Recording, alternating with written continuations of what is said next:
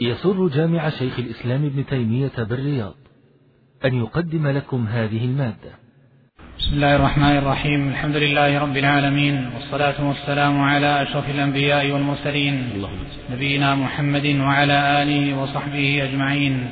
قال المصنف رحمه الله تعالى حدثنا محمد بن يحيى قال حدثنا عمرو بن مرزوق قال حدثنا شعبة عن يعلى بن عطاء عن علي بن عبد الله البارقي عن ابن عمر رضي الله عنهما أن النبي صلى الله عليه وسلم قال صلاة الليل والنهار مثنى مثنى الحمد لله رب العالمين والصلاة والسلام نبينا محمد وعلى آله وأصحابه وأتباعه بإحسان إلى يوم الدين. أما بعد يقول الإمام الحافظ محمد بن جعرود رحمه الله تعالى حدثنا محمد بن يحيى حدثنا عمرو بن مرزوق عمرو مرزوق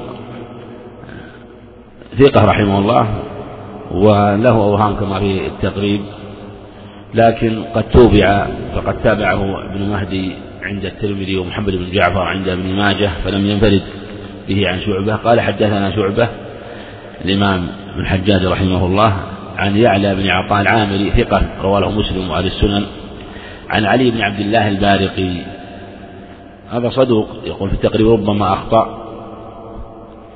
وهذه الرواية من طريق علي بن عبد الله البارقي مشهور بها ومعروفة من طريقه.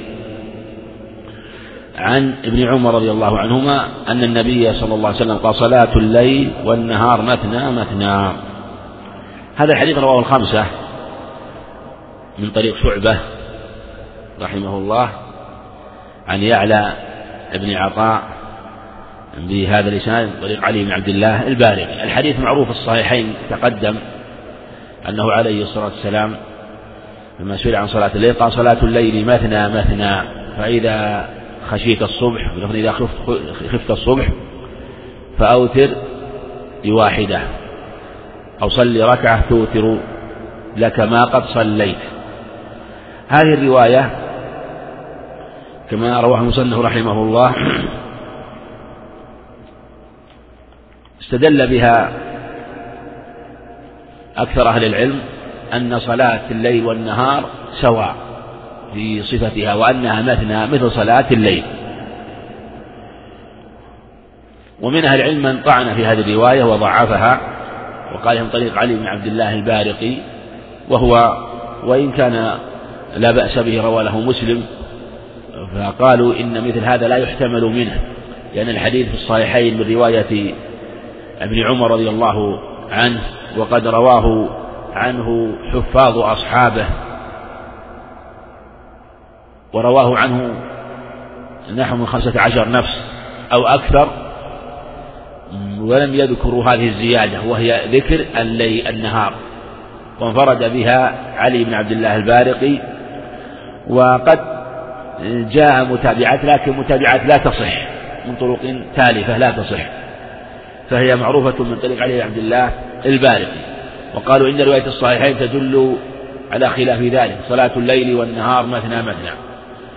فمن ضعفها ضعفها من جهة المتن وضعفها من جهة الإسناد. من جهة المتن قالوا إن الحديث المعروف الصحيحين لما سئل عن صلاة الليل قال صلاة الليل مثنى مثنى فإذا خشيت الصبح فأوتر واحدة فكيف يناسب أن يقول صلاة الليل والنهار مثنى مثنى فإذا خشيت الصبح فصل واحدة توتر لك ما قد صليت. هذا لا يكون لا يكون إلا في صلاة الليل خاصة دون صلاة النهار. لكن أجيب يجاب عن هذا بأنه قد يكون روى ابن عمر الخبرين. فروى هذا وهذا بتلك من من الطرق التي جاءت عن ابن عمر بذكر الليل ومن هذا الطريق بذكر النهار.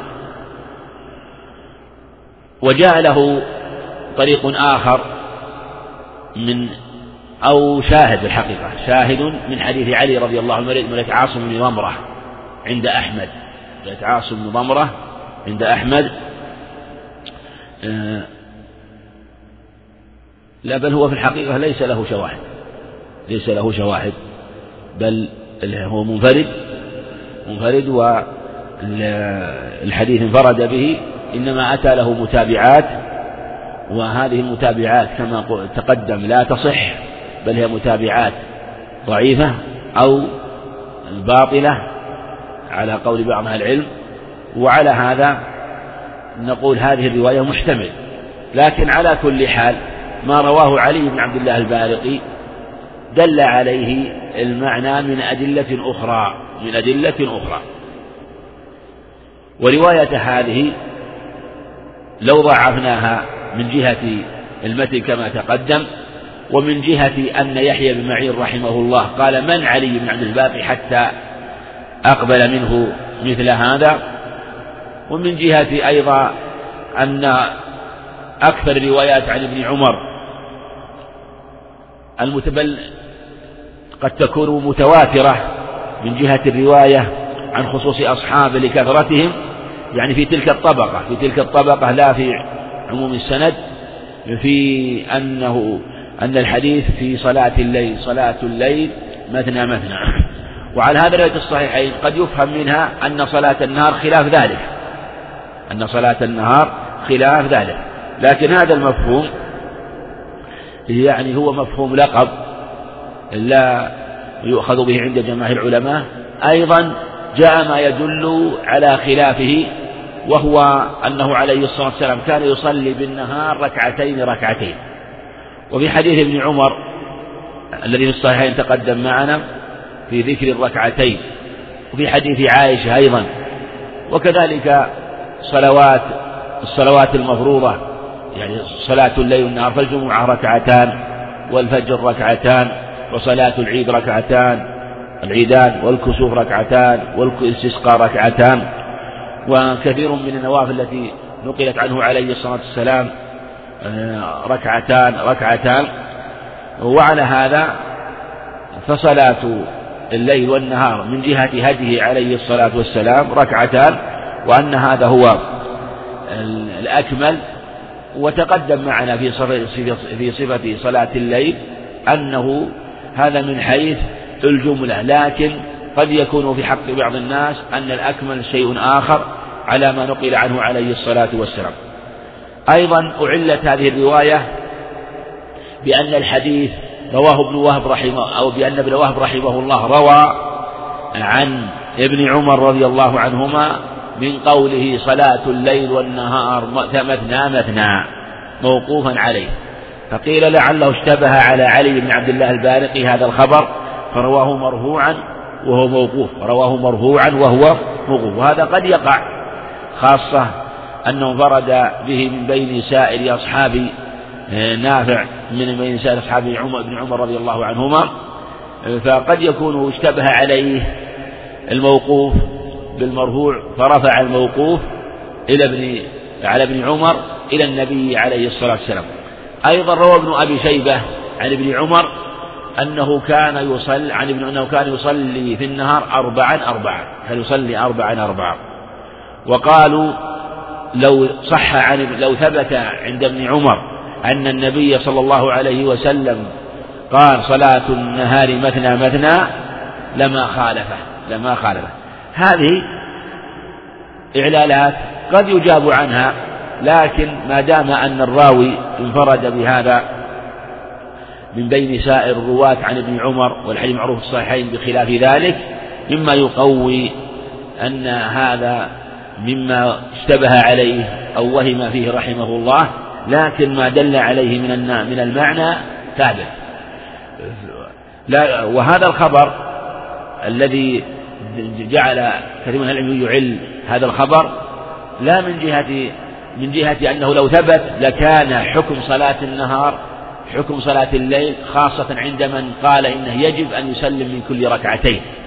لأنه حصر المبتدأ في الخبر فكذلك في هذا وظاهر هذه الرواية أن صلاة النهار أيضا كذلك وأنه يجب أن يسلم من كل ركعتين وهذا لا شك.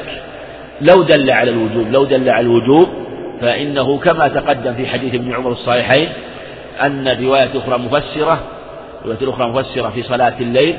أما صلاة النهار فإنه قد يكون أظهر في الوجوب لأنه لم تأتي أدلة في النهار في أنه يصلي أكثر من ركعتين أو يسرد أكثر من ركعتين مثل ما أتى في صلاة الليل إلا ما أتى من الفرائض. فهذه مستثنى ما أتى من الفرائض. وسؤال الرجل الذي سأل النبي عليه الصلاة والسلام عن صلاة النافلة؟ عن صلاة النافلة في الليل وصلاة النافلة في النهار. وبالجملة هذا هو المشروع أن تكون صلاة النهار مثنى مثنى وجوز كثير من العلم أنه لو صلى أربعا سردا فلا بأس. وتقدم في حديث آه، علي رضي الله عنه في الصلاة الأربع قبل العصر عند الترمذي وهو قد رواه أبو داود كما تقدم. لكن عند الترمذي أنه عليه أنه عليه الصلاة والسلام كان يصلي قبل العصر أربعا يفصل بينهن بالصلاة على الأنبياء والمرسلين ومن تبعهم من الملائكة المقربين. وفهم بعضهم أنه لا يسلم آه، التسليم الذي يفصل بين الركعتين إنما يفصل بجلوس وإن كان محتمل و يعني يقال إن هذا الجلوس هو جلوس التشهد الذي يعقبه التسليم. نعم. حدثنا محمد بن يحيى قال وفيما قرأت على ابن نافع وحدثني مطرف عن مالك عن ابن شهاب عن عروة بن الزبير عن عائشة رضي الله عنها أن رسول الله صلى الله عليه وسلم كان يصلي من الليل إحدى عشرة ركعة يوتر منها بواحدة فإذا فرغ اضطجع على شقه الأيمن حتى يأتيه المؤذن فيصلي ركعتين خفيفتين. نعم. حدثنا محمد بن يحيى قال وفيما قرأت على ابن نافع وعبد الله بن نافع هذا لا بأس به. حدثنا مطرف بن عبد الله واليساري ثقة رحمه الله رواه البخاري وغيره. عن مالك الإمام النجم العلم من أنس رحمه الله عن ابن شهاب عن عروة بن الزبير عن عائشة رضي الله عنها. الحديث متفق عليه وإسناده هنا حسن لكن الحديث متفق عليه. أن رسول الله صلى الله عليه وسلم كان يصلي بالإحدى عشرة ركعة. مثل ما تقدم أن الرواية عن عائشة اختلفت هذه إحدى الروايات من طريق هشام بن عروة من طريق عروة بن الزبير عنها إحدى عشرة وفي الرواية الأخرى عن من طريق عروة ثلاثة عشرة. وتقدم أن سعد بن هشام آه، ذكر تسع ركعات. يعني في مسلم وذكر سبع ركعات وتقدم الكلام على هذا. يوتر منها بواحدة. فهذه الرواية لم تبين هل هو يفصل أو يصل. جاء في مسلم يسلم من كل ركعتين يسلم من كل ركعتين وأنها وأن هذا يفعله عليه الصلاة والسلام. آه، يسلم من كل ركعتين و آه، ولا يقال ولا يقال إن هل يقال هذا هذا الأكثر من أحواله الله أعلم. تقدم أخبار في هذا في تسليم كل ركعة حديث زيد بن خالد وحديث ابن عباس وجاء أيضا في حديث ابن عباس في الأخرى في صحيح مسلم آه، ذكر هذا وأنه ربما وصل على صفات متنوعة. يوتر منها بواحدة. يوتر والرواية الأخرى التي فيها يسلم يدل على أنه يوتر يعني أنه يصلي ركعة الوتر منفصلة عن ما قبلها. فإذا فرغ يعني من وتره عليه الصلاة والسلام اضطجع على شقه الأيمن. يعني هذا فراغه هذا بعد واضطجاعه هذا بعد طلوع الفجر. وتقدم أنه عليه الصلاة والسلام كان يضطجع على قالت عائشة ما ألفه السحر عندي إلا نائما. وروى البخاري عن ابن عباس أنه عليه الصلاة والسلام اضطجع بعد صلاة الوتر قبل طلوع الفجر. بعد صلاة الوتر وبعدما فرغ قبل طلوع الفجر اضطجع. وهذا موافق لحديث عائشة ما ألفه السحر عندي إلا نائما أما هذا نعم. فإذا فرغ طاج شيخ بل بل هذا بل هذا فيما يظهر والله أعلم قبل طلوع الفجر. ليس هذا قبل طلوع الفجر. لأنها قالت كان يصلي من إحدى عشرة ركعة يوتر منها فإذا فرغ اضطجع. وهذه الرواية الظاهر منها أنه اضطجع يعني بعد الوتر قبل طلوع الفجر. وهذا خلاف المعروف عنها رضي الله عنها في الصحيحين. المعروف عنها في الصحيحين من رواية الحفاظ عن ابن شهاب رحمه الله أن اضطجاعه كان بعد طلوع الفجر. هذا في حديث عائشة. في حديث عائشة كان اضطجاعه عليه الصلاة والسلام بعد ركعتي آه، بعد ركعتي السنة. وهذا واضح أن اضطجاعه كان قبل طلوع الفجر قالت فيصلي ركعتين يصلي ركعتين. وهذه الرواية رواها مسلم من طريق مالك عن ابن شهاب عن عروة عن عائشة أنه اضطجع عليه الصلاة والسلام بعد الوتر قبل طلوع الفجر فلما حتى يأتيه المؤذن يعني معنى أنه لما أبلغه المؤذن وآذنه بالأذان وطلوع الفجر صلى ركعتين التي هي راتبة الفجر راتبة الفجر والمعروف عن عائشة كما تقدم برواية ابن شهاب عن عروة عن عائشة أن اضطجاعه عليه الصلاة والسلام كان بعد ماذا؟ نعم. بعد راتبة الفجر لا قبل راتبة الفجر وكان بعد طلوع الفجر لا قبل طلوع الفجر. فهذا المعروف في رواية عنها أن الاضطجاع كان بعد طلوع الفجر وبعد الراتبة يضطجع. ثم بعد ذلك آه، يأتي بلال فيقيم فيبلغه بالإقامة وحضور الإقامة فيصلي عليه الصلاة والسلام صلاة الفجر. هذه الرواية قيل أن مالك وهم فيها رحمه الله. والأظهر أن يقال لا وهم وأن عائشة رضي الله نقلت تارة أنه كان يضطجع قبل طلوع الفجر بعد الوتر وتارة بعد طلوع الفجر بعد الراتبة. وهذا واضح في الحقيقة. ولا نقول وهم ولا نستعجل كما كما قال بعضهم. وذلك أنه ثبت عنها في الصحيحين رضي الله عنها قد ما ألفه السحر عندي إلا نائما وعلى هذا لا نكارة ولا لا غرابة يراه من مالك. أيضا ثبت في البخاري من حديث ابن عباس رضي الله عنهما أنه عليه الصلاة والسلام اضطجع بعد فراغه من الوتر قبل طلوع الفجر. هذا ثابت في البخاري. فعلى هذا يحتمل والله أعلم أنه عليه الصلاة والسلام كان يضطجع قبل طلوع الفجر ثم يستيقظ عليه الصلاة والسلام عند الأذان ثم بعد ذلك يصلي ثم يضطجع. ويحتمل والله أعلم أن الليلة التي اضطجع فيها قبل طلوع الفجر لم يضطجع بعد ركعتي الفجر. لم يضطجع بعد ركعتي الفجر. وعلى كل حال نقول هذا ثبت وهذا ثبت وهنا قال فيصلي ركعتين وهنا لكن قد يؤيد والله أعلم قد يؤيد قول من قال إنه في تلك الليلة لم يضطجع آه، بعد ركعتي الفجر واكتفى باضطجاعه قبل طلوع الفجر أنه لم يذكر في الرواية اضطجاعه بعد الركعتين قد يصلي ركعتين ولم تذكر اضطجاعه عليه الصلاة والسلام. فيحتمل أن يقال إنه أحيانا ربما اضطجع قبل طلوع الفجر فصلى ولم يضطجع بعد ركعتي الراتبة للفجر. ويحتمل أنه أحيانا يضطجع بعد فراغه من وتره قبل طلوع الفجر ويضطجع بعد ذلك. ويكون اضطجاعه الأول راحة بعد قيام الليل بعد قيام الليل وإجمام للنفس بعد القيام. واضطجاع الثاني استعداد وراحة لأجل صلاة الفجر. وقد ينام وقد لا ينام عليه الصلاة والسلام. وهذا الاضطجاع قال جمع من إنه سنة الاضطجاع بعد ركعتي الفجر بعد الراتبة.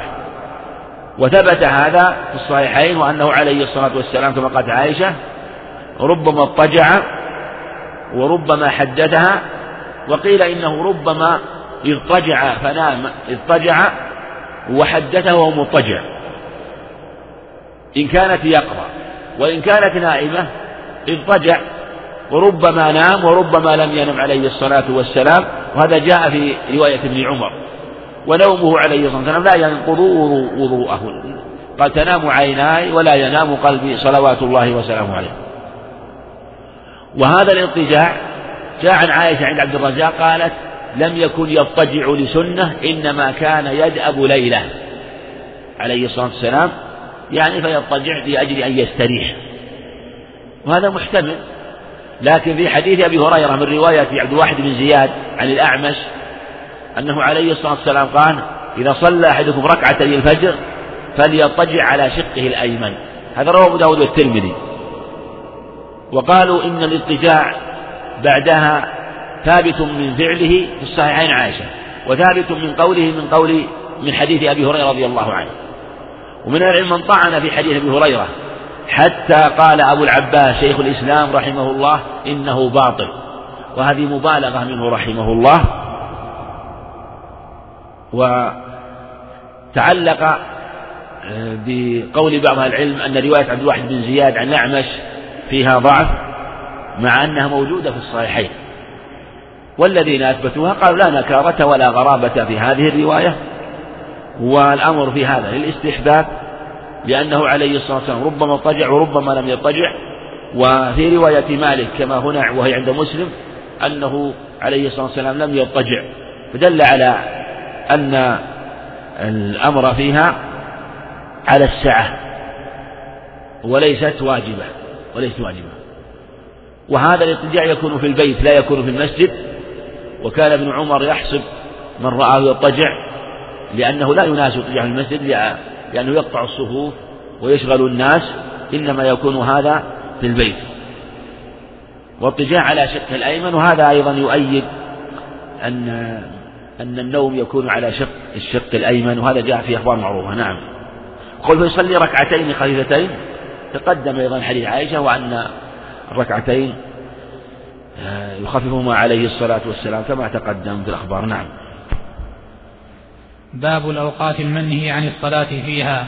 حدثنا محمد بن يحيى قال حدثنا محمد بن عبيد قال حدثنا عبيد الله بن عمر عن نافع عن ابن عمر رضي الله عنهما قال لا يتحرين أحدكم طلوع الشمس ولا غروبها فإن النبي صلى الله عليه وسلم كان ينهى عن ذلك. نعم. باب الأوقات من عن الصلاة فيها. وذلك أن الشارع بحكمته ورحمته شرع الصلاة الواجبة والنافلة في عموم الأوقات واستثنى من ذلك أوقاتا خاصة. وأن هذا فيه مصلحة لإجمام النفس زيادة على ما فيه من الحكم والعلل والأسباب التي دلت عليها النصوص في النهي عن الصلاة في أوقات خاصة. فمع ذلك النفس يحصل لها إجمام واستراحة حتى تأنس حتى تشتاق إلى الصلاة في وقت آخر. لأنها إذا منعت من الصلاة في ذلك الوقت تجد الرغبة في الصلاة في الوقت المأذون فيه. والنهي ورد في أوقات خاصة وثبتت فيها أخبار عن النبي عليه الصلاة والسلام بل بالنظر في طرقها وتعدد مخارجها وكثرة وكثرة وكثرة رواتها مما يجزم معه بتواترها. وقد جاءت في الصحيحين وفي السنن والمسانيد وغيرهما روايات كثيرة في الأوقات المنهي عن الصلاة فيها. حدثنا محمد بن تقدم مرارا وهو حدثنا محمد بن عبيد هذا من هذا بن أبي أمية الطنافسي. وهم وهو مشهور وله أخوان أيضا ثقتان. روى روى الحديث يعلى بن عبيد وعمر بن عبيد. جعل بن عبيد بن أبي أمية الطنافسي وعمر بن عبيد بن أبي أمية الطنافسي ومحمد بن عبيد بن أبي أمية الطنافسي. هؤلاء هم المشهورون ولهم أيضا أخ أو أخوان لكن هؤلاء هم الذين رووا الحديث وروايتهم في الصحيح. قال حدثنا عبيد الله بن عمر ابن حفص بن عاصم المشهور بن عمر الخطاب رضي الله عنه عن نافع مولى ابن عمر عن ابن عمر رضي الله عنهما قال وقال لا يتحين لا يتحين أحدكم طلوع الشمس ولا غروبها فإن النبي كان ينهى عن ذلك. وثبت في الصحيحين عن ابن عمر لا تتحروا بصلاة طلوع الشمس ولا غروبها. هذا ثبت عن ابن عمر في الصحيحين. لا تتحروا. وجاء في هذا المعنى أخبار كثيرة عن النبي عليه الصلاة والسلام. من حديث أبي سعيد الخدري ومن حديث أبي هريرة ومن حديث عمر الخطاب. في حديث أبي سعيد الخدري وأبي هريرة أن النبي عليه الصلاة والسلام نهى عن الصلاة بعد العصر. نعم نهى عن الصلاة بعد صلاة العصر وعن وعن الصلاة بعد صلاة الفجر أو بعد الفجر. وكذلك حديث أبي هريرة ثبت في الصحيحين مثل حديث أبي سعيد الخدري وثبت في الصحيحين حديث ابن عباس رضي الله عنهما حدثني رجال مرضيون وأرضاهم عندي عمر رضي الله عنه أن النبي نهى عن الصلاة بعد الفجر وبعد العصر. ثبت البخاري من حديث معاوية أيضا أن أن أناسا كانوا يصلون بعد العصر صلاة كان رسول الله صلى الله عليه وسلم ينهى عنها يقوله معاذ رضي الله عنه. وثبت هذا في حديث عمرو بن عبسة الطويل في صحيح مسلم عنه رضي الله عنه وفيه أنه عليه الصلاة والسلام نهى عن الصلاة بعد طلوع الشمس حتى تشرق. يعني ترتفع تشرق حتى ترتفع. وكذلك النهي آه، عن إذا قام قائم الظهيرة إذا قام فإنها حينئذ تسجر وإذا مالت الغروب حتى تغرب. وكذلك في حديث عقبة بن عامر صحيح مسلم ثلاث رضي الله عنه قال ثلاث ساعات كان رسول الله صلى الله عليه وسلم ينهانا أن نصلي فيهن أو أن نقبر فيهن موتانا. إذا طلعت الشمس حتى ترتفع أو حين تطلع الشمس حتى ترتفع وحين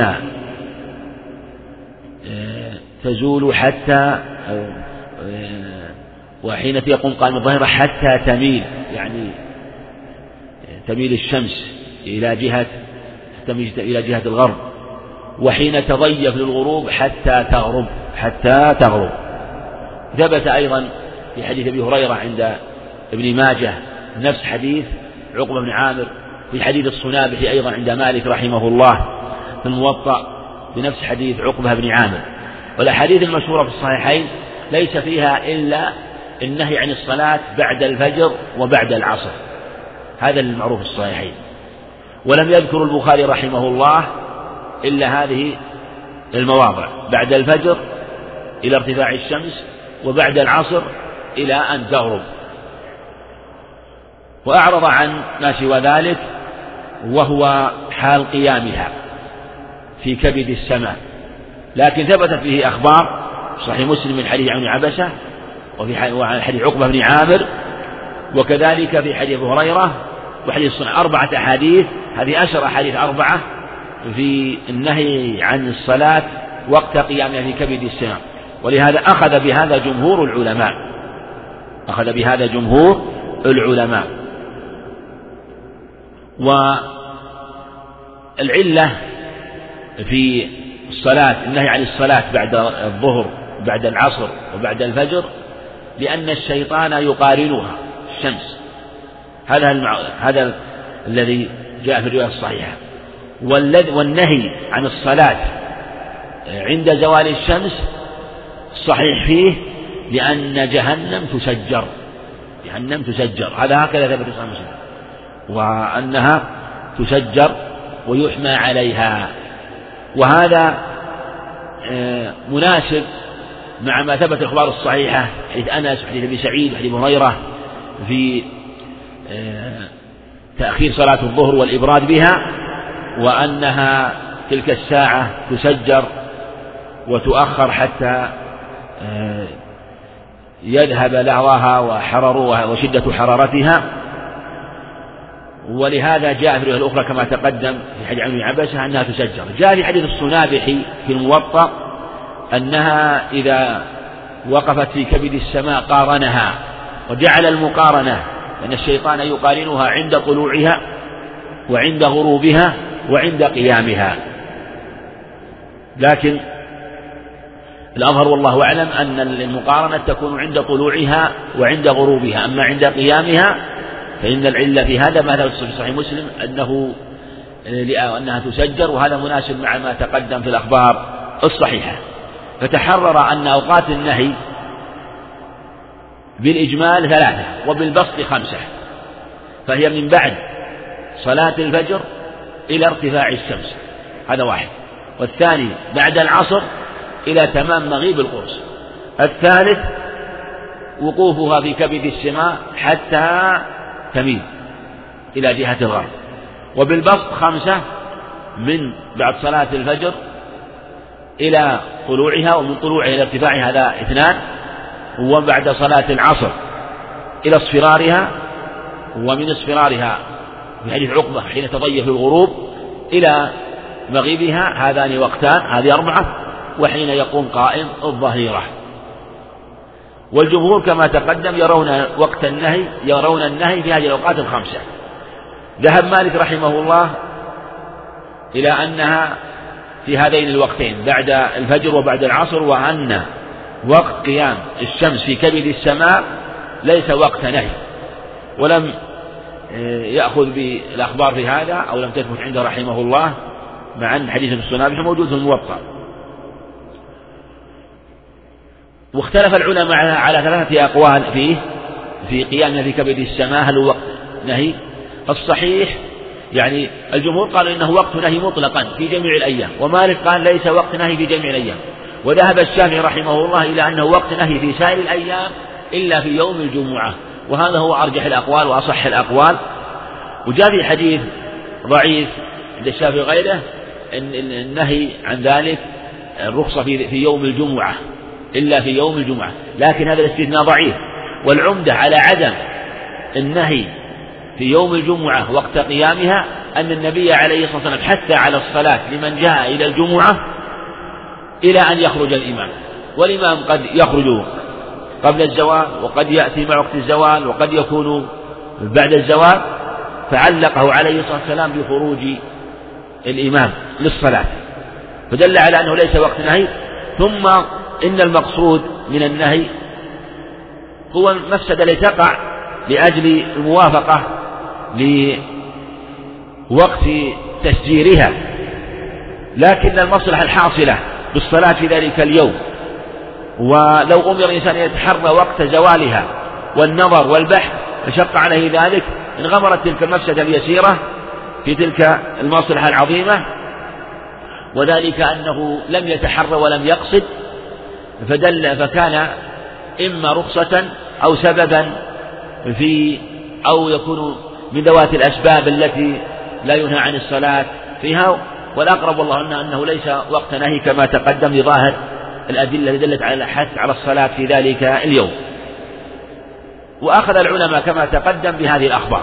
واختلف العلماء في وقت سادس وهو بعد طلوع الفجر إلى صلاة الفجر. بعد طلوع الفجر إلى صلاة الفجر. فالجمهور أنه ليس وقت نهي وبعض أهل العلم قالوا إنه وقت نهي. منهم من قال إنه على الكراهة. وعلى هذا هل يمنع من الصلاة بعد طلوع الفجر إلى صلاة الفجر سوى ركعتي الفجر؟ أو يقال لا بأس من الصلاة أو يقال إن الصلاة جائزة وإن كان الأحسن الاقتصار على ذلك. هديه عليه الصلاة والسلام أنه اقتصر على ركعتي الفجر وكان يضطجع ولم يكن يزيد على ذلك وهذا هو السنة وهذا هو الأكمل. استثنى كثير من العلم وهو المروي عن جماهير الصحابة قضاء الوتر لمن بغته الوتر لمن بغته الفجر وهو لم يصلي. فهذا تقدم معنا أنه يصلي على الصحيح وهذا خير من أن يؤخر الوتر إلى ما بعد طلوع الشمس. لأنه سوف يقضيه وكونه يبادر إلى قضائه في هذا الوقت خير من أن يؤخره بعد ذلك. وهذا روي عن جمع من الصحابة. وأنه إذا كان سنة الفجر تقضى بعد طلوع الفجر بعد صلاة الفجر سنة الفجر تقضى بعد صلاة الفجر وهو وقت نهي. صريح الأخبار صريحة فيه. فكون الوتر يصلى في ذلك خاصة لمن بغته وليس ولم يأتي حديث صريح في النهي عن ذلك في النهي عن الصلاة في هذا الوقت فمن باب أولى أن يصلي الوتر. الذين قالوا علقوا النهي بطلوع الفجر قالوا إن الأحاديث جاءت في تعليق بالنهي عنه بعد الفجر لا صلاة بعد الفجر بعد الفجر. وقالوا إنه قول بعد الفجر كما في بعض الروايات يدل على أنه خاص بطلوع الفجر. لكن يأتي ذكر الفجر والمراد به الصلاة. وهذا هو الأقرب ولا يمكن يقال إن ما بين الأذان أو ما بين طلوع الفجر الذي هو وقت الصلاة أن يقال إنه وقت نهي. هذا من البعيد. ولهذا ليس وقت نهي آه، لكن لا يشرع أن يزيد فيه على ركعتين لما نقل عنه عليه الصلاة والسلام. واختلفوا في العصر. يعني نقول إن النهي معلق على الصحيح بالصلاة. فمن صلى الفجر دخل وقت النهي. ومن لم يصلي الفجر لم يدخل وقت النهي. فقد يدخل وقت النهي في حق جماعة لأنهم صلوا وجماعة آخرون لا يدخل وقت النهي لأنهم لم يصلوا صلاة الفجر. لكن صلاة العصر صلاة العصر آه النهي معلق بالصلاة عند الجميع عند عامة أهل العلم. ولم يقول, يقول أحد إنه معلق بصلاة العصر بوقت العصر بل هو خاص بصلاة العصر كمثل صلاة الفجر. لكن صلاة العصر كما تقدم عامة أهل العلم وعلى هذا يكون حكم حكم صلاة الفجر وأنه إذا صلى العصر دخل وقت النهي. وكما لو جمع الظهر والعصر دخل وقت النهي. دخل وقت النهي. جاء في بعض الروايات ما يوهم أنه يدخل وقت النهي بصلاة بوقت العصر لكن الأخبار جاءت بتعليقه بصلاة العصر وعلى هذا آه، لا نهي قبل ذلك. لكن السنة مبادرة إليها. هذه الأوقات الخمسة كما تقدم دلت عليها الأخبار الصحيحة وجاء ذكر استثناء في العصر يأتي الإشارة إليه في الحديث الذي بعده. نعم. حدثنا محمد قال حدثنا عبد الصمد بن عبد الوارث قال حدثنا شعبة قال حدثنا منصور عن هلال بن يساف عن وهب بن الأجدع عن علي رضي الله عنه قال نهى رسول الله صلى الله عليه وسلم أن يصلى بعد العصر. إلا أن تكون الشمس مرتفعة.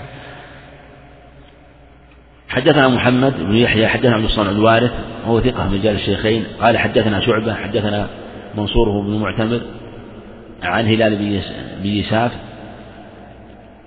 الأشجعي مولاهم ثقة كوفي رحمه الله رواه مسلم والسنن عن وهب الأجدع الهمداني عن علي رضي الله عنه. وهب الأجدع هذا وثقه الحافظ وجماعة لكن فيه نظر.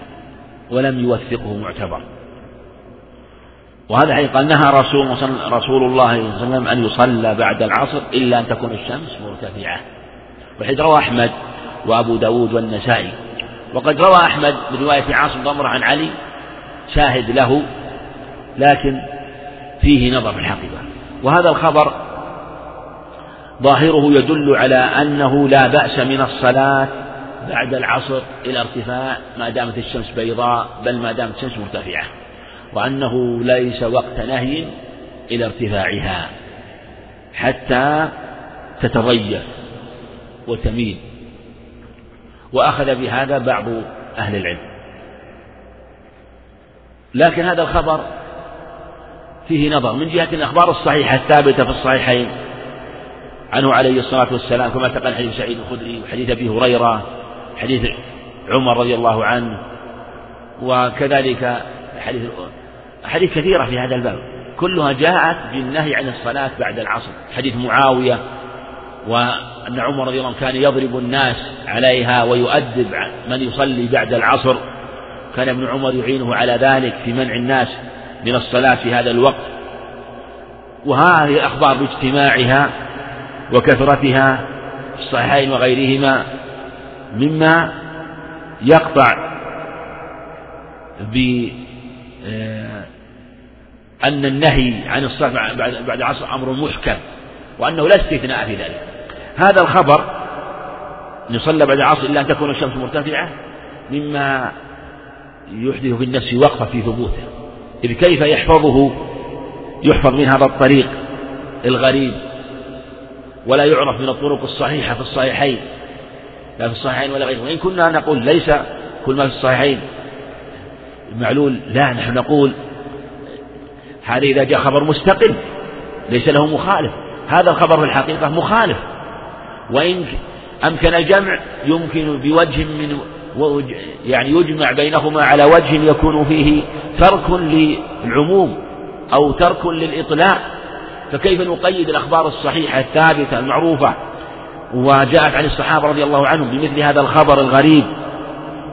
هذا مما يجعل يجعل الناظر والمتأمل يقف في هذا الخبر خاصة وهب الأجدع. هذا ليس بذات المشهور ولم يوثقه معتبر إنما وثقه من عرف بالتساهل كالعجلي وأمثاله. وهذا لا يقف توثيقه ولا يقوم على قدم ولا ساق أمام تلك الروايات الثابتة الصحيحين من طرق عدة. عن جمع كثير من الصحابة رضي الله عنهم والصحابة يذكرون ذلك ويفتون به ويؤدبون الناس عليه. فالأظهر والله أعلم أن هذا الخبر شاذ مخالف الأخبار الصحيحة في الصحيحين وغيرهما. صحيح مخالف الأخبار الصحيحة في الصحيحين وغيرهما. أنها يصلى بعد العصر إلا أن تكون الشمس مرتفعة. إلا أن تكون الشمس مرتفعة. وجاءت الأخبار بتعليق النهي إلى غروب الشمس بحتى التي للغاية. إنما جاء في حديث ابن عمر عند طلوعها عند غروبها خص هذين الوقتين لتأكد النهي. كذلك في عمرو بن عبسة حديث عقبة بن عامر وما جاء معناه تخصيص هذين الوقتين كذلك الوقت الثالث عند قيامها لأنه أشد أوقات النهي. ولا شك أنها عند طلوعها وعند غروبها النهي أشد. ولذا قال بعض أهل العلم إن النهي عن الصلاة بعد العصر من باب النهي عن من باب سد الذرائع. والنهي عند طلوعها وعند غروبها من باب الغايات والمقاصد. والشارع نهى عن الصلاة في ذلك الوقت وسد الباب والذرائع التي قد تفضي بالإنسان إلى أن يتمادى فيصلي حتى يقرب غروب الشمس ويقرب طلوع الشمس. وليس معنى ذلك أن ما كان للذريعة أنه يجوز لا. هذا قد يقع في كلام بعض العلم أن ما كان النهي عنه من باب سد الذرائع أنه يجوز لا. إحنا لا نقول لا يجوز. كل ما نهى عن الشر هو محرم. سواء كان نهى عنه قصدا أو نهى عنه من باب الذريعة. فلا نفتح باب نقول إنما كان من باب الذرائع والوسائل والمقاصد. من باب الذرائع والوسائل فإنه يجوز نقول ما كان ذريعة ووسيلة قريبة إلى المحرم فهو في حكم المحرم. هذه قاعدة أيضا أخرى. الذريعة والوسيلة إلى المحرم الذريعة القريبة. والوسيلة المحرم محرمة كالشيء الذي حرم قصدا. ولهذا نهي عن ربا النسيئة قصدا ونهي عن ربا الفضل. قال كثير من النهي النهي عن ربا الفضل من باب الذريعة والوسيلة لربا النسيئة لربا النسيئة. ولهذا يحرم. ولو كان ذريعة ووسيلة. ولهذا الشارع الحكيم نهى عن ربا القرض. إذا أقرض إنسان قرضا فإنه سد الباب أنه لا يقبل منه هدية. لا يقبل منه هدية إلا أن يكون جرى منه بينهما قبل ذلك. مع أنها العقد ربما يكون عقد إرفاق وإعانة وقد يكون عقد ربا بحسب النية. يعطي إنسان إنسان مال ويقول تعطيني ترده غدا ترد غدا مثله فيكون قربة بالإجماع. ويقول ترد مثله ويكون ربا بالإجماع بحسب النية إذا قصد المصارفة. وإذا آه، قصد بذلك إذا إذا قصد بذلك الإرفاق وإذا قصد بذلك البيع. إذا قصد بذلك البيع كان ربا لو باع أحد جنسا بنفس الجنس. ولهذا لما سد باب الهدية لأن الهدية وسيلة إلى النسب حينما يعني ليست الهدية لأنه قربة فحسب لا. ليست النهي عن هدية لأن السلف قربة لكن لأنه ذريعة أيضا إلى النسب لأنك حينما تقرض إنسان مال فيهدي لك هدية فإنك لو قبلت هديته قد تنسئه وتؤخره لأنه دين. فإذا أنسأته لأجل الهدية إيش يصير؟ صار بيعا. وانقلب من كونه قرض إلى كونه ربا نسية لأنك لم تؤخر المطالبة إلا لأجل المال الذي أعطاك. فكأنك بعته مثلا ألف بمئة بألف ومئة إذا أعطاك ألف ريال وأهدى لك هدية مئة ريال. فكأنك بعته آه، أسلفته ألفا بألف ومئة. فالشأن أن الذرائع وإن كانت الذرائع القريبة محرمة الذرائع القريبة أما الذرائع البعيدة فلا. ولهذا ينهى عن بيع العنب لمن يتخذه خمرا. لكن بيع العنب حلال.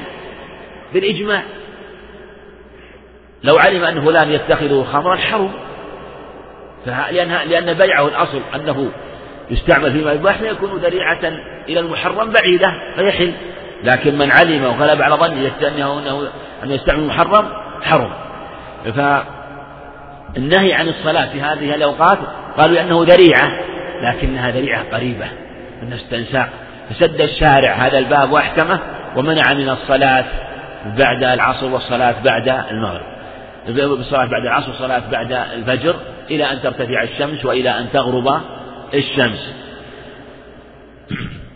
وهنا مسائل ذكرها العلماء من أهمها مسألة ذوات الأسباب في أوقات النهي. هل تجوز أو لا تجوز؟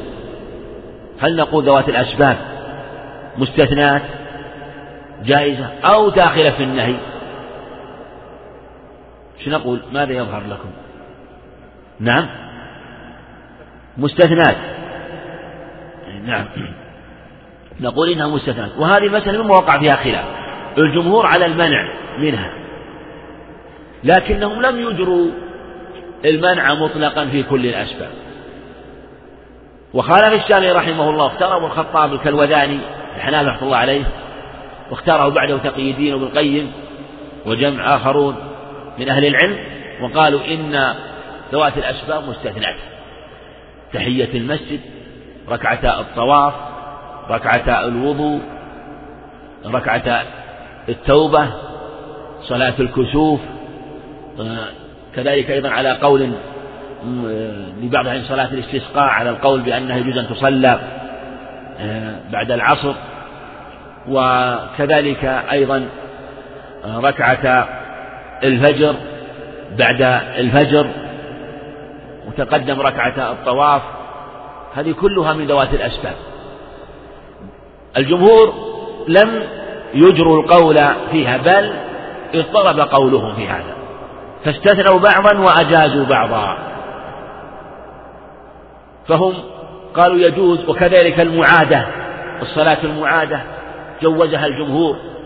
لو أن إنسان أدرك صلاة العصر أو صلاة الفجر في مسجد وقد صلى جوزوا أن يصلي في المعادة.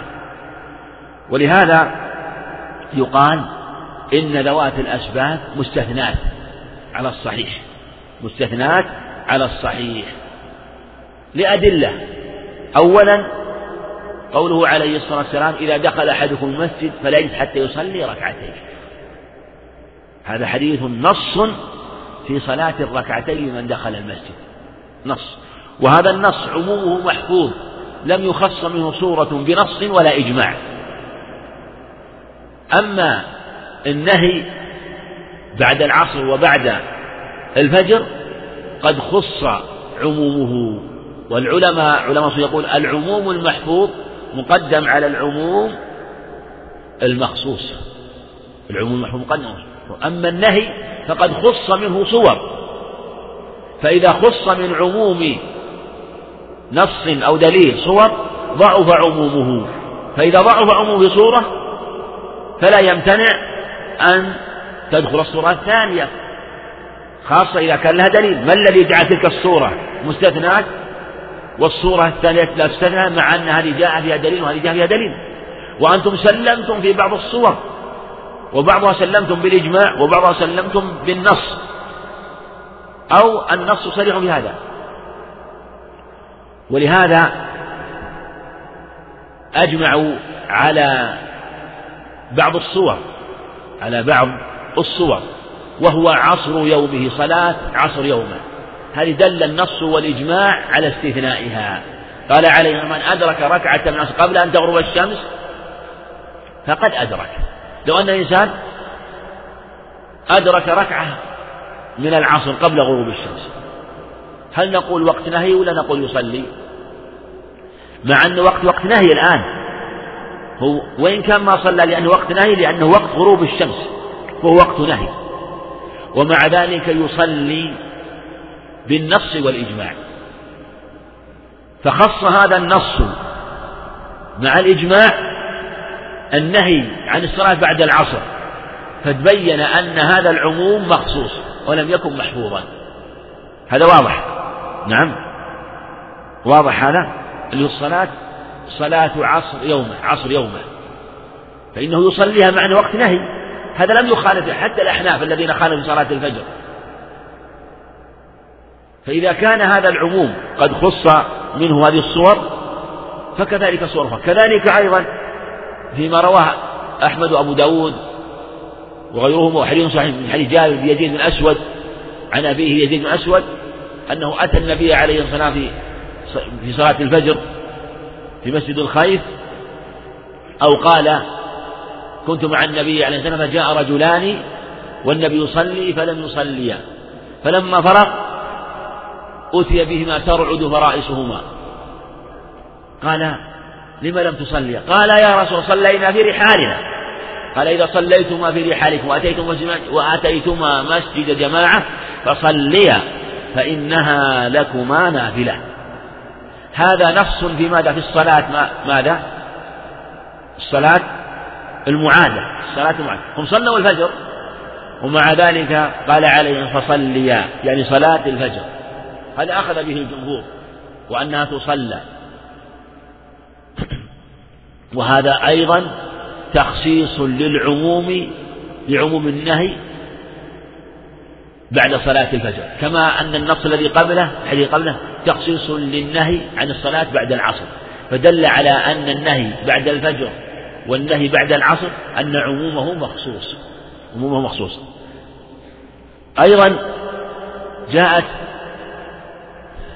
أدلة حيث قيس بن عمرو عند الترمذي وغيره أنه عليه الصلاة والسلام رآه يصلي بعد الفجر.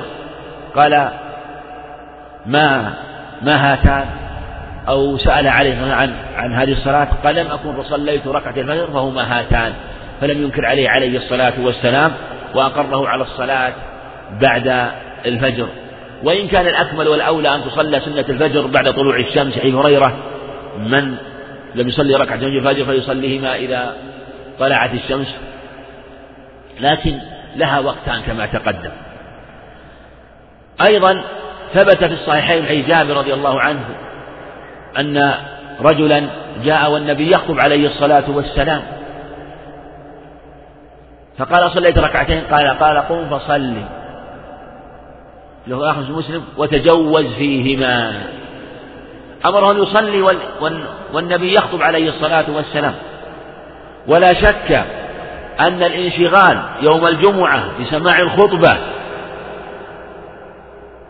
أشد من انشغال بغيرها ومع ذلك أمر عليه أن يصلي والإمام يخطب والإمام يخطب مع أنه في يوم الجمعة والإمام يخطب فإنه لا لا تصلى صلاة ولا يحسن الطواف بل يجب الاستماع للخطبة فلا طواف ولا صلاة في ذلك الوقت. فلما استثنى ركعتي المسجد تحية المسجد في وقت الخطبة دل على أن الركعتين إذا دخل المسجد في وقت النهي من باب أولى أن يصلي هاتين الركعتين. إلى غير ذلك الأدلة التي تدل على هذا الأصل. ثم أيضا الذين فرقوا بين الذين قالوا إنه لا يصلى وقت النهي نقول هل أجريتم هذا العموم؟ لم يجروا هذا العموم فتناقضوا. وحصل معهم اضطراب. طيب هم هم لما لم يجروا هذا العموم. الذي أجازوه هل أجازوه بسبب أو بغير سبب؟ إن كان بسبب فأيضا ما ما ما تركوه أو نهوا عنه فإن السبب فيه أظهر أو ربما يكون أظهر. والعلة أو المعنى ظاهر فيه فلا تفوت تلك المصالح فلا يصلي وينتظر أو لا يدخل المسجد. فلهذا نقول إن ذوات الأسباب تصلى. أيضا من ذلك الصلاة صلاة ركعتي الطواف ركعتا الطواف. النبي عليه الصلاة والسلام في حديث جبير مطعم عند الخمسة وحديث صحيح قال يا بني عبد يا بني عبد مناف لا تمنعوا أحد طاف بهذا البيت وصلى أية ساعة شاء من ليل أو نهار. وهذا العموم يشمل جميع الساعات. والعلماء متفقون على أن ركعتي الطواف تصلى بعد الفجر وبعد وإن لم يكن اتفاق. هو ليس اتفاق لكن هذا نص في أن الصلاة أن الطواف أن الصلاة تعني الطواف. طاف يعني يطوف ويصلي. فإذا طاف شرع أنه يصلي. هذا نص في الموضوع وهذا شامل لجميع الأوقات ولا يمكن يقال إنه في وقت دون وقت. فهذا فيه تضييق وفي حجر على الناس والناس يأتون من بلاد بعيدة وخاصة الغرباء فإذا منع من ذلك ضاق عليهم الأمر. فلهذا كان مستثنى. كذلك أيضا الصلاة على الجنائز بعد العصر وبعد الفجر حكوا فيه الاتفاق وأن يجوز أن يصلى على الجنائز بعد العصر وبعد الفجر. هذه مستثنات بالإجماع ولم والذين منعوا من تحية المسجد ونحوها لم يمنعوا من هذا وفرقوا بغير سبب فدل على أن المعنى واحد والعلة واحدة وأن الأظهر والصف هو ما تقدم اختياره عن جميع العلم في جميع ذوات الأسباب من تحية المسجد وركعة الطواف وركعة الفجر بعد الفجر وركعة التوبة وركعة الوضوء. وكذلك أيضا الاستخارة صلاة الاستخارة فالإنسان قد يحتاج أن يستخير في وقت من الأوقات ويكون الوقت وقت نهي ويكون مستعجلا. فلو قلنا لا تستخير لا آه، إما أن يترك الاستخارة أو يعني يفوته ما أراد الاستخارة عليه لأجل حاجته. فالمقصود أن هذا هو الأقرب كما تقدم. نعم. باب الجمعة. حدثنا, حدثنا ابن المقرئ قال حدثنا سفيان عن أيوب عن ابن سيرين عن أبي هريرة رضي الله عنه أن النبي صلى الله عليه وسلم قال إن في الجمعة ساعة لا يوافقها رجل يصلي فيدعو الله بخير إلا أعطاه إياه. باب الجمعة. حدثنا ابن المقرئ محمد عبد الله بن يزيد المقرئ حدثنا سفيان هو ابن عيينة عن أيوب السختياني رحمه الله عن ابن سيرين عن ومحمد عن أبي هريرة رضي الله عنه أن النبي صلى الله عليه وسلم قال إن في الجمعة الساعة لا يوافقها رجل لفظ عبد يصلي فيدعو الله بخير إلا أعطاه إياه. في الصحيحين فاشار بيده عليه السلام يقللها يعني أنها ساعة خفيفه أي كما تقدم في الصحيحين. وهذا الحديث في ساعة الجمعة. قال إن في الجمعة والنبي عليه الصلاة لم يذكر في الصحيحين الساعة لم يذكر وقتها. جاء في مسند أحمد بن حديث سعيد الخدري رضي الله من حديث سعيد الخدري رضي الله عنه أنه عليه الصلاة والسلام قال إني أنسيتها. إني أنسيتها كما يعني أنسي ليلة القدر عليه الصلاة والسلام. فمحتمل والله أعلم أنه يقال إنها كما وقع في ليلة القدر ويحتمل أن هذا كان قبل ذلك ثم بعد ذلك أخبر عليه الصلاة والسلام بها لأن جاء في أخبار أخرى صحيحة تعيين الوقت. وهذه الساعة اختلف العلماء فيها على أقوال كثيرة أكثر من أربعين قول لكنها غالبا أقوال ضعيفة وبعضها أقوال باطلة وكثير منها أقوال تجتمع إلى غيرها فتكون الأقوال العديدة قول واحد. وأشهر الأقوال وأصح الأقوال فيها قولان. القول الأول أنها منذ صعود الإمام على المنبر إلى أن تقضى الصلاة. والقول الثاني أنها بعد العصر آخر ساعة بعد العصر. آخر ساعة بعد العصر. الأول هذا ثبت في صحيح مسلم من موسى الأشعري بريدة مخرم بكير عن أبيه بريدة بردة يعني موسى عن أبيه. وأن ابن عمر سأله رضي الله عنهما قال سمعت أباك يذكر شيئا في ساعة الجمعة؟ فذكر عن أبيه عن النبي عليه الصلاة والسلام أنه قال هي ما بين أن يصعد الإمام إلى أن توقظ الصلاة. إلى أن توقظ الصلاة. والقول الثاني أنها آخر ساعة بعد العصر. هذا ثبت في عدة أخبار. جاء في حديث أبي هريرة وجاء في حديث جابر عند أبي داود والنسائي. يوم الجمعة ثنتا عشرة ساعة. في في فيه ساعة أو في آخره ساعة لا يوفق عبد يصلي يسأل الله شيء إلا أعطاه إياه. وجاء أيضا في حديث أنس وفيه ضعف وثبت عن جمع من الصحابة كما روى سعيد بن منصور بيت أبي سلمة أنه اجتمع ثلاثون اجتمع جمع من أصحاب النبي عليه الصلاة والسلام عدد كثير. فلم يفترقوا واتفقوا على أنها في آخر ساعة بعد العصر. آخر ساعة. والمراد بالساعة الوقت من الزمن وجزء من الزمن. وفي حديث آه، أبي بردة آه، كما عن أبي عن أبي موسى أنها من بعد من صعود الإمام إلى أن يفرغ من الخطبة. نعم يأتي إن شاء الله بقية من قوله.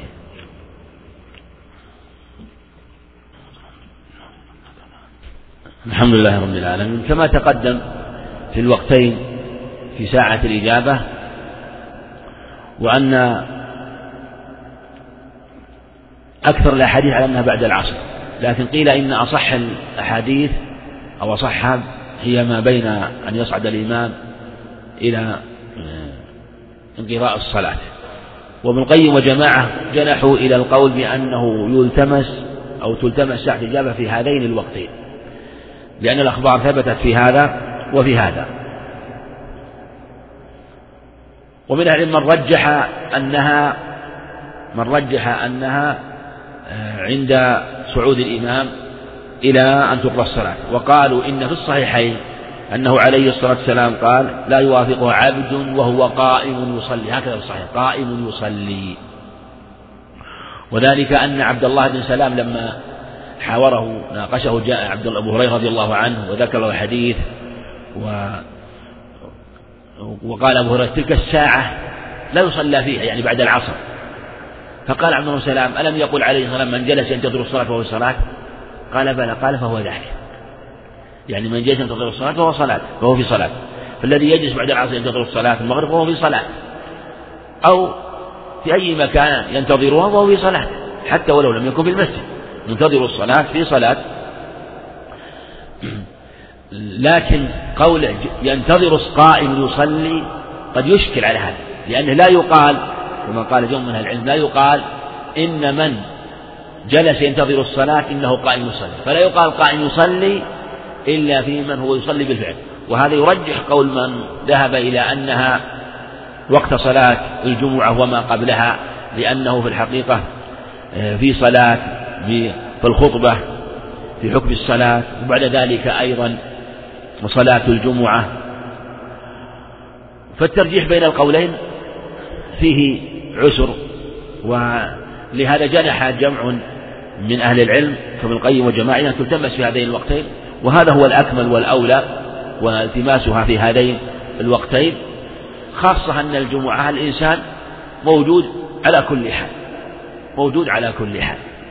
فهو آه، يعني يعني وهذا يعني في المسجد. وأما من كان خارج المسجد فإن عليه أيضا يتحرى ذلك الوقت يتحرى ذلك الوقت. من لم يكن في المسجد فإنه يتحرى ذلك الوقت آه، فينتظرها. وهذا قد يحصل فيه نوع إشكال على أي وقت لكن يظهر والله أعلم التقريب في مثل هذا التقريب في مثل هذا كما أن ساعة التي بعد العصر هي في الحقيقة ساعة من آخر النهار وليس لها وقت تحديد آه، إنما تكون قبل غروب الشمس بوقت وليست بعد العصر مباشرة إنها من آخر الساعة. جاء في حديث جابر يوم الجمعة ثنتا عشرة ساعة عند من تقدم. في آخرهن ساعة آه، هي ساعة الإجابة. ذكر الساعة الإجابة أنها في آخر ساعة منه. فيمكن أن يكون هذا آه، أن أنه لعله هذا يأتينا إن شاء الله الكلام عليه في حديث هريرة الآتي إن شاء الله والإشارة إليه في ساعات الجمعة وهذه الساعة آه، ما هي وهل هي من الساعات الآفاقية أو من الساعات التعديلية الزمانية؟ على خلاف بين أهل العلم في هذا. وبالجملة هذه الساعة مما ينتظر مما يرجو المسلم فيها الخير ويسأل الله سبحانه وتعالى من خير الدنيا والآخرة وقال بخير قوله فيدعو الله بخير لا أعطاه إياه. ولم يذكر يعني أن يعطيه عين ما سأل إنما أعطاه إياه. وكونه يعطى لا يلزم أن يعطى عين ما سأل بل كما ثبت حديث سعيد الخدري وحديث عبادة بن الصامت وحديث هريرة وهو حديث صحيح أنه ما من داع يدعو إلا أعطي واحد واحدة من ثلاث. إما أن يستجاب وإما أن يدخر له يعني تستجاب دعوته وإما أن يدخر له مثلها وإما أن يصرف أن تدخره في الآخرة وإما أن يصرف عنه من السوء مثلها. والمعنى أنه يستجاب للعبد بهذا أو بهذا أو بهذا والله عز وجل أعلم بما يصلح وما يصلح لعبده. نعم. باب الجماعة والإمامة. باب الجماعة. باب الجماعة والإمامة. إيش عندكم؟ الجماعة والإمامة. تجاوزت شيء؟ أبدا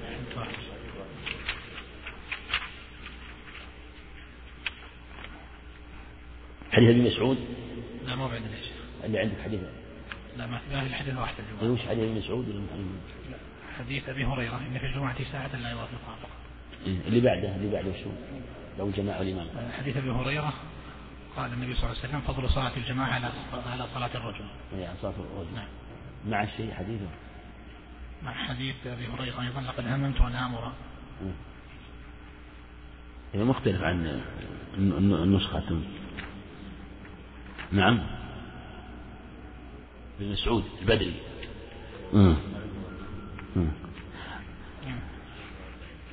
قف على هذا قف على هذا. حديث واحد هو؟ حديث واحد الجمعة فقط. أجل اقرأ حديث اقرأ حديث واحد. نعم. اقرأ الجمعة. لا اللي, اللي, اللي عندكم اللي هو أبي هريرة. إن في الجمعة ساعة لا يوافقها فقط. لا اللي بعد اللي تقرأ اللي بعد فضل صلاة باب الجماعة والإمام. إيه في كم في من الحديث؟ خمسة ستة ثمانية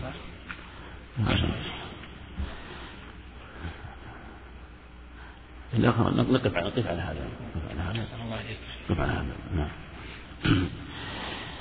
نعم. يقول وإذا كان الشخص إذا كان على الشخص إذا كان الشخص ونعم على وأراد أن يصلي جمع تأخير لصلاة الظهر والعصر بعد صلاة وليصح أداء الصلاة في أوقات منهي عنها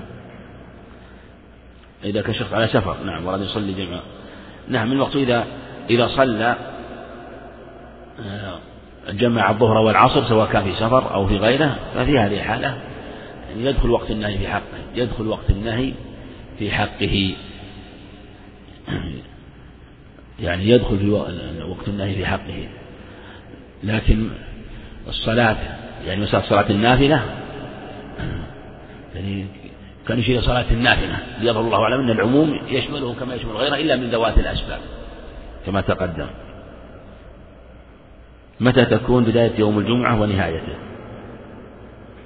يوم الجمعة بدايته من طلوع الفجر ونهايته بغروب الشمس لكن كأنه يشير إلى مسألة إن كان يشير التهجير والتبكير فالصحيح أنه يبتدئ من طلوع الشمس مسألة القصد إلى الجمعة فإنها آه، يكون بعد طلوع الشمس ويأتي الإشارة إليه إن شاء الله بدايته.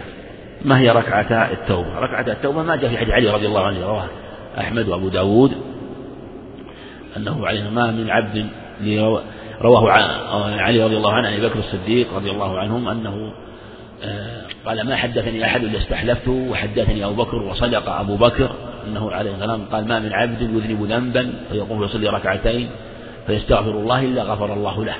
هذا يختلف فيه اختلاف كثير البخاري في التاريخ أشار إلى ضعفه وأشار إلى هذا المزي رحمه الله وكثير من العلم جود هذا الخبر. كيف يدعي أثناء أثناء الخطبة؟ وأين هي المواطن؟ الخطبة يعني الدعاء فيها الدعاء فيها قد يكون دعاء استسقاء وقد يكون غير ذلك لكن المقصود هو أن يأتي بمقصود الخطبة من الموعظة ثم بعد ذلك يدعو بما شاء يدعو بما شاء. نعم. ما قيل إن البخاري ضعف قضاء النافذ في الفجر بعد الصلاة التاريخ نعم هو ضعف بعضهم لأن قيل آه، إن امرئة محمد بن إبراهيم التيمي عن قيس بن عمرو وهو منقطع لكن جاء من طريق متصل فثبت بذلك امرئة قيس بن عمرو وقد ثبت اتصال الحديث. السلام عليكم ورحمة الله وبركاته. وعليكم السلام ورحمة الله وبركاته. هل تدخل راتبة العشاء؟ هل راتبة تدخل في عدد ركعات صلاة الليل؟ لا راتبة العشاء لا تدخل. راتبة العشاء لا تدخل في صلاة الليل. وهي ركعتان مستقلة ليست من صلاة الليل. لكن هي من جهة صلاة الليل يعني إن أراد التهجد آه، فالتهجد لا يكون إلا بعد آه، نوم. ومن الليل فتهجد به نافلة لك والتهجد كما في لغة العرب وكذلك لا يكون إلا بعد خجوع ونوم. وفي قوله تعالى فتجافى جنوبهم عن المضاجع يدعون ربهم خوفا وطمعا هذه نزلت كما في حديث أنس وحديث صحيح عند أبي داود وغيره قال كانوا يتنفلون فيما بين صلاة المغرب والعشاء فنزلت هذه الآية. فجاء ذكر هذه سبب النزول هذا وبين أن الصلاة بين المغرب والعشاء تأخذ هذا الوصف فهي من جهة من صلاة الليل من جهة العموم لكن التهجد لا يكون إلا بعد نوم. قلتم إن سبب النهي عن الصلاة بعد صلاة العصر هو أن جهنم تسجر. لا أنا قلت هذا في صلاة الظهر. إن كنت قلت في العصر فقلت سابق لسان. كنت قلت فهو سابق لسان. إنما قلت النهي عن الصلاة وقت قيام وقت قيامها. هذا في حديث عباس أن الجهنم تسجر. شرط الحديث الصنابحي أن الشيطان يقارنها لكن فيه نظر. لو جمعنا الظهر والعصر جمع تقديم. هل يعتبر هذا الوقت ومتى غروب الشمس؟ نعم مثل ما تقدم. إذا جمع جمع تقديم دخل وقت النهي. مثل يعني إذا جمعت جمع المغرب, المغرب والعشاء دخل وقت صلاة الوتر. فإذا صليت المغرب والعشاء جمع تقديم لعذر لك أن تصلي الوتر بعد ذلك. هل يصح استدلال من منع تحية المسجد وقت النهي بأن النهي مقدم على الأمر لأن أمرنا باجتناب ما نهينا عنه وأما الأمر فإنه مقيد بالاستطاعة وهذا مستطيع لله الحمد الأمر الأوامر أشرف وأعظم يعني أداء الأوامر أفضل يعني من جهة الأجر من اجتناب النواهي وإن كان اجتناب النواهي فيها فضل من جهة أخرى لكن الأصل في الشريعة هي الأوامر والمصالح في في تحصيل ما أمر الله به سبحانه وتعالى.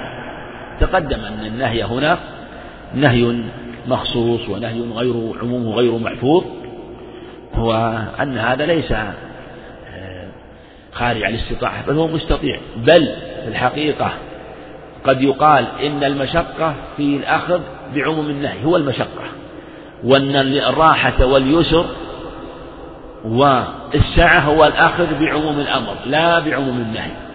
وذلك لو أن إنسان دخل المسجد بعد العصر. يريد يدخل المسجد الآن بعد العصر. هل يقف؟ فلا يصلي حتى تغرب الشمس. يريد يجلس في المسجد. أو يجلس أو يصلي. إيش نقول؟ إن قلنا يجلس ولا يصلي خالف الأمر. خالف الأمر تحية المسجد. جلس وإن قلنا يقف لا شك إن هذا مشقة. أو يجلس عند باب المسجد يصلي يجلس يعني حتى مثل ما كان يفعل بعضهم إذا صلى تحية المسجد إذا صلى ركعتا ركعتي الفجر راتبة الفجر في بيته ثم جاء إلى المسجد. هل يصلي ركعتين أو لا يصلي ركعتين؟ بعضهم منع من هذا. قال من صلى راتبة الفجر في بيته ثم جاء إلى المسجد فلا يصلي لأنها تحية الآن ما جت راتبة. تحية. بخلاف ما إذا جاء وصلى. مع أن السنة أن يصلي الراتبة في البيت ويذهب إلى المسجد يصلي ركعتين وهذا وهذا هو الصحيح. فلا نقول لا يصلي أو لا أو يقف كما يفعل. نقل عن بعضهم يقف عند المسجد حتى تقام الصلاة لأنه لا يريد أن يقف أمام الناس فلا يصلي ولا يريد أن يجلس فلا يصلي. فلهذا نقول يدخل ويصلي ركعتي المسجد ركعتي ركعتين وهي تحية. المسجد وليس وقت نهي ولا ننهى عن الصلاة في هذا الوقت. ولهذا كما تقدم أن السعة والراحة وعدم المشقة في الأخذ بعموم الأمر لا بعموم النهي. هذا يشير إلى كثرة الروايات التي تذكر ربما يحصل عنده بعض تشويش في ذكر بعض الروايات. نحن نذكر روايات من الروايات هي تفسر. الحقيقة أحسن ما يفسر به ويبين به كلام النبي عليه الصلاة والسلام هو كلام عليه الصلاة والسلام. ولهذا إذا بينت كلامه بكلامه صار الحجة قوية وواضحة وبينة ومضطردة غير مضطربة وكثرة روايات في هذا مما آه، يقوي القول ويرجحه. وذكر روايات أفضل من ذكر أقوال الناس وكلام الناس. عنه عليه يعني رواية عن النبي عليه الصلاة والسلام. هل راتبة الفجر في البيت أم في المسجد؟ السنة. راتبة الفجر كغيرها من الرواتب. السنة أن يصلي أن يصلي في البيت. هذا السنة. النبي عليه الصلاة والسلام كان يصلي في البيت. قالت عائشة كما أخبرت عائشة رضي الله عنها وحفصة في الصحيحين عن ابن عمر عنها قال صلى قال النبي صلى الله عليه وسلم لا صلاة لمنفرد خلف الصف. نعم هذا حديث صحيح. حديث علي بن شيبان حديث عبد بن معبد حديث صحيح. وهل هناك حديث آخر؟ نعم ذكرت حديث حديث علي بن شيبان وأبي صلى معبد أشهر الأخبار في الباب. لا صف لا لا استقبل صلاتك لا صلاة خلف الصف. السلام عليكم ورحمة الله وبركاته. وعليكم السلام ورحمة الله وبركاته. من صلى بدون وضوء صلاة الصحيحة؟ لا صلاة باطلة بلا خلاف. إنما خلاف في من صلى قبل الوقت. هذا اللي وقع خلاف من صلى قبل الوقت يظن أنه دخل. هذا هو اللي وقع فيه خلاف قديم معروف ذكره ابن المنذر عن ابن عباس عن جماعة. في من صلى غلب عمده الوقت فصلى بعد. هذا والجمهور على أنه يعيد الصلاة كما لو ترك الوضوء. السلام عليكم ورحمة الله وبركاته. نحبكم يقول أحبك الله حبة يجعل إياكم إخواننا الحاضرين والسامعين متحبين فيه ومجالسين فيه منه وكرمه. ما حكم الاستمرار في قراءة سورة الأعلى والكافرون وإخلاص الوتر على مدى العام؟ ما يظهر في شيء. حديث أبي بن كعب يدل على هذا وحديث ابن عباس وحديث عائشة أو حديث ابن عباس يدل على هذا فنمدهم عليه ولا يظهر فيها شيء. ما حكم فاتح الوتر؟ هل يصليه بين الأذان والإقامة لصلاة الفجر على نفس الصفة التي كان يصليها. نعم تقدم شرعه أن يصليها على نفس الوتر على نفس الصفة فيما يظهر. لكن لو صلاه من الضحى لا يقضيه. هل لأن هل يقضيه ولا يقضيه؟ في خلاف. قيل يقضيه وقيل لا يقضيه. وقيل يقضيه شفعا وهذا هو اللي ثبت حديث عائشة أنه إذا فاته من الليل صلى من اثنتي عشر ركعة عليه الصلاة والسلام. وهنا يقول ذكر سكت جملة من صلاة النافلة وهي ذوات الأسباب وقلت إنها مستثنات يعني ولم يتبقى شيء من النوافل إلا شيء واحد وهي صلاة النافلة التي هي تعبد فتكون صلاة, صلاة واحدة تمنع والباقي يصلى في وقت النهي. أليس الاستثناء يكون قليل من كثير أو من جزء من كل؟ لكن نجد هنا أنه استثنى الكل وترك الجزء. لا لا الاستثناء قليل من كثير لأن النافلة لا حد لها ولا حصر لها. إنما الاستثناء قليل استثناء مخصوص. والأصل في النافلة لا حد لها ولا حصر لها. هل هل النبي استمضض من شرب الحليب؟ نعم ثبت صحيح البخاري عن ابن عباس أنه عليه السلام شرب لبنا وتمضمض وقال إنه إن له دسما. جاء الأمر به من حديث أم سلمة عند ابن ماجه بسند فيه لين مضمضوا من اللبن. لكن سنده فيه لين والمعروف من فعله عليه الصلاة والسلام قال تمضمض شرب وقال دسما عليه الصلاة والسلام. وهل يقاس عليه مثل الشاهد الذي يبقى اللي يظهر والله أعلم أن الشيء اللي دسم. والنبي عليه الصلاة روى أبو داود بسند لا بأس به أنه عليه الصلاة والسلام كان يمشي ذهب إلى المسجد فمر بصاحب برمة البرمة هي القدر من حجارة وفيها لحم وتفور قال هل نضجت برمتك يا قال نعم يا رسول فأخذ منها عليه السلام قطعة فلاكها جعل يلوكها حتى دخل في الصلاة. دل على أن المضمضة ليست واجبة إذا ابتلع الريق ولم يبقى إلا شيء يسير لكنه خاصة إذا أدركه وقت الصلاة فليست واجبة. إذا فاتته ركعة من صلاة العيد كيف إذا مع التكبيرات كيف يكملها؟ إذا كان مع التكبيرات كيف صفتها نعم الأداء يحكي القضاء الأداء يحكي القضاء نقول يصليها على صفتها. إذا فاتته الأولى يصلي الثانية خمس يصلي الثانية خمس. نعم. صحيح المسجد نقول على الصحيح أنها ليست واجبة عند قول جماهير أهل العلم والله أعلم وصلى الله وسلم وبارك على نبينا محمد.